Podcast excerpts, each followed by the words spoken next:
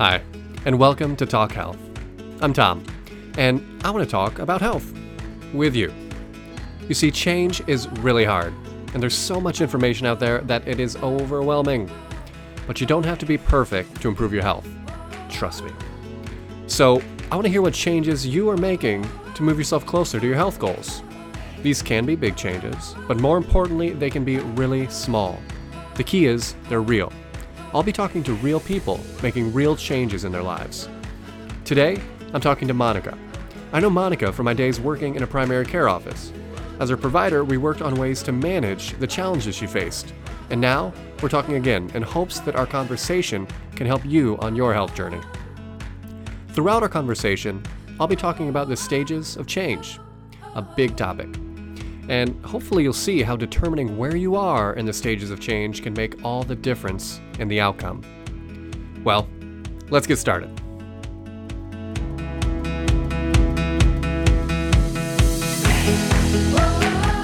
For me, you know, soda was my norm. That's that's how it is. That's why it's so hard for me to try and cut. I mean, I've done a lot better than I used to. Like before I got diabetes, I used to bring like, you know, three or four 12 packs of soda home, and I'd go through like a case of soda in like a week.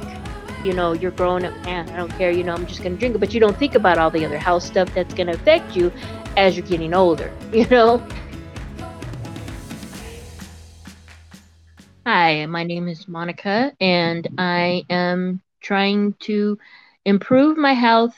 I have diabetes, and I'm trying to control them and make sure I get better and eat healthy and eventually get off my diabetic medicine so I don't have to deal with that anymore. That's what I'm trying to do. One of my goals is get that out of there, exercise more, you know, eat less stuff that and eat better stuff or whatever, you know, better things than what I do now.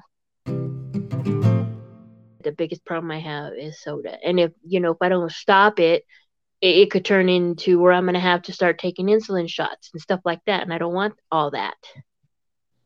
You know, in my in my opinion, I would rather get rid of it all and not have it at all. But you know, that takes time and you know effort to do that. And I got to put my mind to say, okay, this is it. I'm cutting it right here. Da da da da. Drink nothing but water. Go on about the way. You know. All right, Monica has a clear goal here, which is to get to a place where she's no longer reliant on medication to manage her diabetes. She even mentions that what she might do is exercise and eat better. So, after realizing a behavior we have isn't serving our goals, we are able to process information much easier. We let our guard down and we can learn what is impacting our health and how. It reminds me of the lucky kids touring Willy Wonka's chocolate factory, each one coming from a different environment and with a different set of behaviors. So go ahead and try the not yet perfected everlasting gobstopper, or teleporting into a television. What could go wrong? Fortunately, we don't have to turn into a blueberry or get stretched like taffy to come to the realization that a behavior needs an upgrade. Going from pre contemplation to the contemplation stage often happens naturally after enough information is put in front of us or a specific event takes place. It's here when we go from not thinking we have a problem to realizing that something probably should change. For me, staying up late at night was a regular thing, usually reading or watching TV, but then I would sleep in. No problem. Not a problem at all. It's different with kids, right? Because kids, they don't care if you're up late. They're going to be up at the crack of dawn, no matter what. So now I'm waking up early on top of staying up late. And for a while I thought, you know, it didn't affect me. It's not a problem. But then I noticed on the nights that I did actually get to bed earlier, I was in a better mood. I had more energy, more focus. I could tolerate the day's stressors a little bit easier. And it was then that I started looking into how losing sleep can impact your health, mental health, and physical health, and more importantly, what I could do about it. Which in this case was simple. Not easy, but simple. I, of course, just needed to go to bed earlier. So I set up a bedtime routine and prioritize it now, but I still stay up late sometimes. And I know the impact that it has on me. But I'm working on consistency. It's progress, not perfection. So, how does this process start in the first place? How do we go from, yeah, this isn't a problem, to, I should probably do something about this? Well, let's see what this looked like for Monica.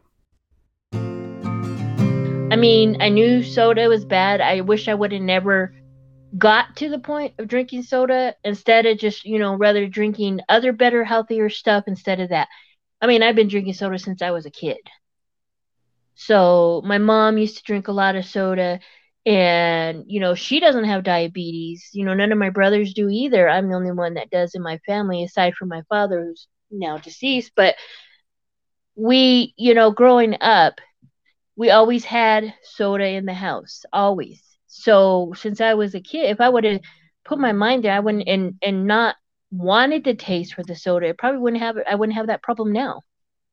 And i probably would have never ended up with diabetes either you know?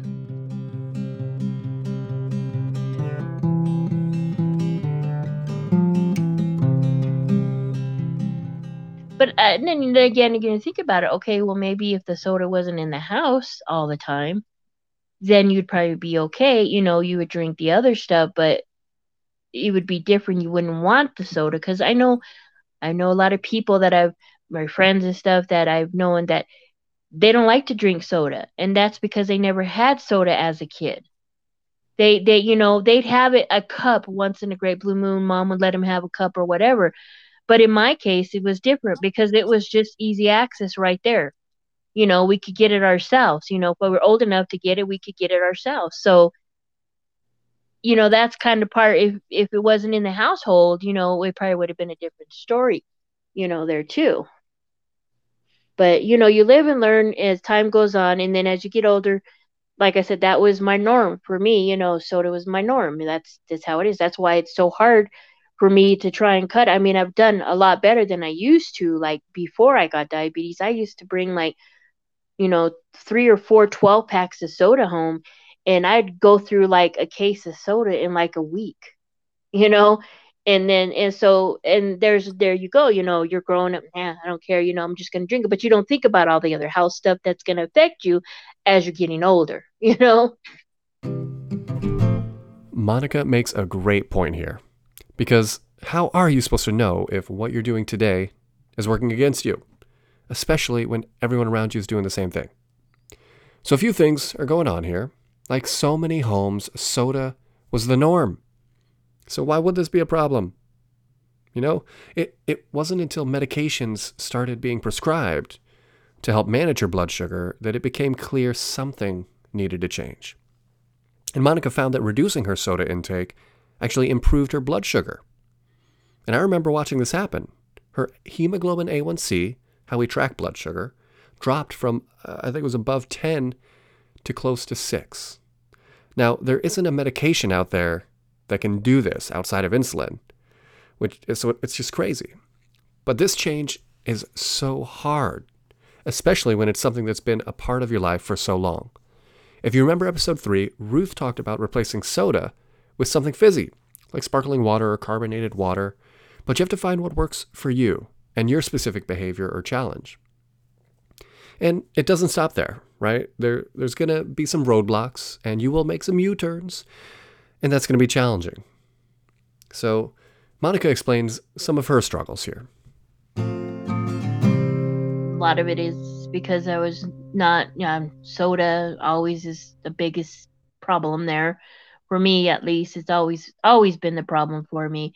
So I think that's why my sugars were so high because I ate drank so much soda and I didn't eat a lot of sweets. I did eat them, but I ate a lot of pastas and a lot of carbs and so you know that don't help either with the sugars and stuff like that. So what i did i just when i first found out i had them and i was able to drop them down to a good level i kind of just cut back on a lot of things and stopped eating a lot of rices and you know pastas and try to cut back on the sodas and the sweet stuff and the breads and stuff like that and ate more fruits and vegetables and stuff like that to you know try to break it down and you know bring it down and this that was the first time i got diabetes and even though i still had diabetes i you know, was recently up high again, and then I dropped it back down again to uh, a good amount again. And I just did the same thing. I just cut back on the stuff that I was normally not eating, shouldn't be eating. So that helped a lot, I'm sure. Drinking more water, less sodas, you know, stuff like that. The cycle of doing better and then regressing into old habits is so common, and it's actually a part of this cycle of change. Many of us want to dive right in and do something. It's so tempting to jump to that action after some basic planning. You know, you're learning what can help, and you want to get started now. The challenge is that life throws stuff at you that you don't expect and that doesn't fit into how you planned it initially. And that can be discouraging often bringing you back to square one. So, what do you do? Well, the only thing that I did was when I first was diabetic, I took a diabetic class and I kind of learned from there, and, and then a lot. I actually learned a lot from there, and just kind of went up and started reading little things here and there. I mean, nothing big drastic books, you know, or anything like this. I would look it up on the internet and read different things if I had a, a question about something that you know that I wasn't sure, then I would just kind of go look it up and see exactly what it was. That's kind of the class really helped me out the most, I think, though. Basically, what I did was I just kind of put it in my mind that okay, you need to cut back this, you need to cut back that, minimize your stuff that you need to eat, lower your your serving sizes. That way, you know, and you just got to put that in your mind, and you you put that in your head, otherwise if you don't then you're just you're not like yeah whatever i'm not going to do that.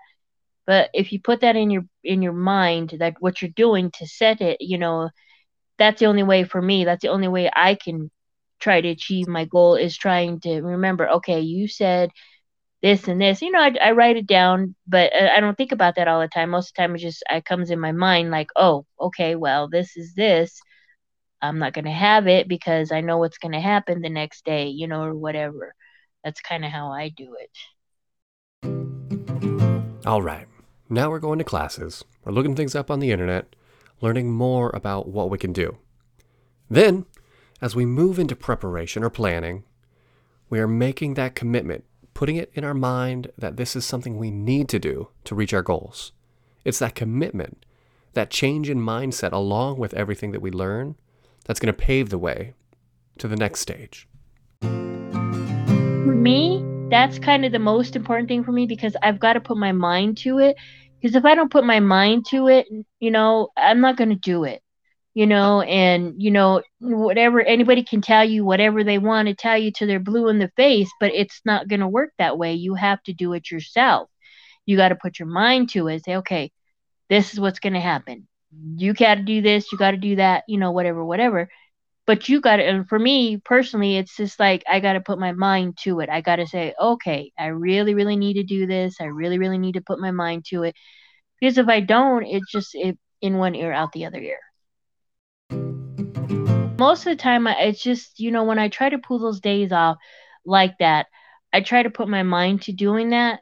And sometimes i have a lot going on and i don't think about it i mean i'm not saying i feel bad every day you know, but sometimes there's just days you're like, ugh, you know, you don't want to do that, you don't want to do this, you know, whatever. But I try to not get in that zone like that. I'd rather be like, well, you know, if you want to get better at this, you want to cut back on your, you know, try and get rid of your pills, you need to do what you need to do in order to set yourself straight. That's the kind of what I think it would be like for me to have a good day, you know having a good day is awesome and can help make the next day good too, building on that momentum of success. But as you know, life isn't going to let that slide for too long. So it may be helpful when you're feeling good to plan for the inevitable bad day. Think about what could go wrong. What if we wake up late, or run out of groceries, or get sick? Make a plan for the most common things that could throw you off. In going through this process, it's helpful to think back when you tried making change in the past. Well, I, mean, a lot of it, like I said, when I look back at even now, I mean, I ate a lot of I ate a lot of boxed stuff, you know, that's high in carbs, and a lot of bread and sodas, a lot of soda, you know, and I'm still trying to get that under control and I'm I'm doing better. I'm still trying to avoid completely going off of it. I've been just trying to at least have at least one soda a week just to get it off the taste and then eventually completely move it off because that's what I noticed from the back because I ate, drink a lot of soda and ate a lot of breads and ate a lot of pastas and stuff like that that always makes your sugars high because of the carbs and everything in there. And even now, till this day, I notice like if I eat like deep fried stuff, you know, fried stuff like that, and then my sugars are like really high because I ate the the fried stuff, you know. And it's, you know, it just, you know, what they you don't know like if you order stuff from a restaurant, you get fried stuff. You don't know what kind of oils and stuff they use because they don't they'll use the same old same old oils all the time anyways. So you don't know what kind it is. And then and I notice like when I do eat stuff like that, you know, the next morning when I do take my blood, uh sugars, it's they're they're up there pretty high. Collecting the right data is so important in evaluating your progress, as well as establishing your baseline. Monica mentions checking her blood sugar. She's tracking her numbers. You see, it's very easy to say that this diet or that is the best one for fill in the blank condition. But tracking and knowing what foods are actually impacting, in this case your blood sugar, is critical as you're moving forward in developing your long term eating strategy. You'll notice I'm using different terminology here. There's research that shows that the diet that is going to have the biggest impact on your health markers is actually the diet that you can follow consistently. But this isn't a quote unquote diet, then. It's just how you eat, is your eating strategy. It'll look different for everybody, even with the same condition. Again, in the context of diabetes, you'll find that you react to foods differently rice, starchy veggies, popcorn, whatever.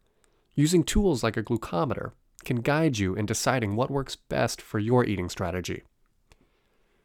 Monica mentions the kinds of oils used in restaurants and that they may be problematic. And this is a good place to mention that most restaurants are using some version of canola or soybean oil. And these oils tend to become damaged, even at room temperature, but are especially problematic when heated up during the cooking process. So, what does this mean, damaged and problematic? Technically, these oils get oxidized and have the potential to cause dysfunction at the cellular level. You may have heard the latest buzzword, inflammation. And this is what I'm referring to here. Many people realize the effect of these oils immediately after consuming them. But more often than not, it's just another contributing factor to overall inflammation, which can present as you know, joint pain, migraines, brain fog, rashes, and a number of other symptoms. I'm not going to go too far down the rabbit hole here, but if you're interested, get in the Facebook group and we can chat some more. Oh, and by the way, Willy Wonka only uses the best oils in his factory. So no worries there. Anyways, what does a good day look like for Monica? What needs to happen? When I'm like that, you know, I mean, I work, so I'm in a better mood, you know, and I just watch throughout the whole day what I drink, uh, what I eat and drink, and stick to just drinking water. And you know instead of thinking oh i need to have this soda you know i try to avoid that when i'm in a good mood. I try to not think about that and eat good stuff you know more better stuff than i am eating now like salads more vegetables more fruit stuff like that instead of the normal you know what i've been eating you know it kind of that's kind of you know i put my mind when i'm feeling decent like that you know if i can get to the gym i'll try to do that too you know that's what I'm in the process of doing now. I just started that regiment trying to get to the gym and do different things like that. Uh, so we'll see how that goes. That just barely started. So we'll see how that goes. Awesome. Getting into action here. Working on eating strategy, even getting into the gym. It's fantastic. Well, here are some closing thoughts from Monica on how to approach the process of change. If you're trying to do something, you got to put your mind to it. Nobody can tell you what to do. You got to do it yourself. That's my what you need to know and learn. If you can't tell it yourself and do it yourself, it's not going to work for you. You always got to learn how to put your mind to it and say, okay, this is what I'm not going to do. This is what I'm going to do. That's just basically how I see it. You know, put your mind sturdy in it, you know, get your mind straight to what you want to do and make sure, but you got to do it yourself. You can't have nobody else do it. You got to do it your own. So you got to be able to say, okay, this is this is how it's going to be, you know, set your mind to it basically. All right.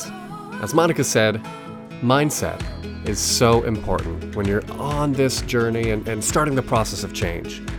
An important part, no, a critical part of taking this on is knowing that we're not always in a position where we're ready for change or ready for action. And when we try and force things, we often get let down or discouraged and end up beating ourselves up about it. It can help to know where we are in this cycle so that we can take the appropriate next steps. Because that next step might not be taking action, it could be preparing or planning for those roadblocks, or even just learning more about what's going on in your body. Often, we don't realize that the way we're feeling isn't normal because it's become our new normal. So stay curious, get routine labs, track the right numbers, and most importantly, check in with yourself to see how you're actually feeling.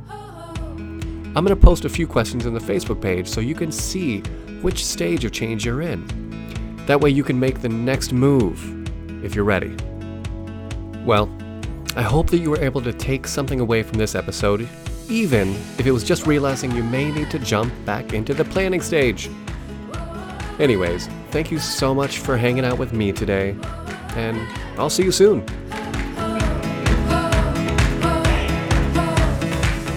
If you enjoy Talk Health, please help me spread the word by sharing this episode with your friends and family, and follow us wherever you listen to podcasts. Rating and reviewing the show also helps a ton. If you don't want to miss an episode, just make sure to subscribe. Also, the private Facebook page. Join it. You will find resources here and tools to assist you on your health journey, plus occasional challenges related to one of our episodes. But more importantly, you'll get the support of our community so we can all help each other make real change. Just search Talk Health Community on Facebook and request to join. I'll see you there. Finally, this podcast is for educational purposes only and is not meant to diagnose or treat any disease. All right. Well, I'll see you next time.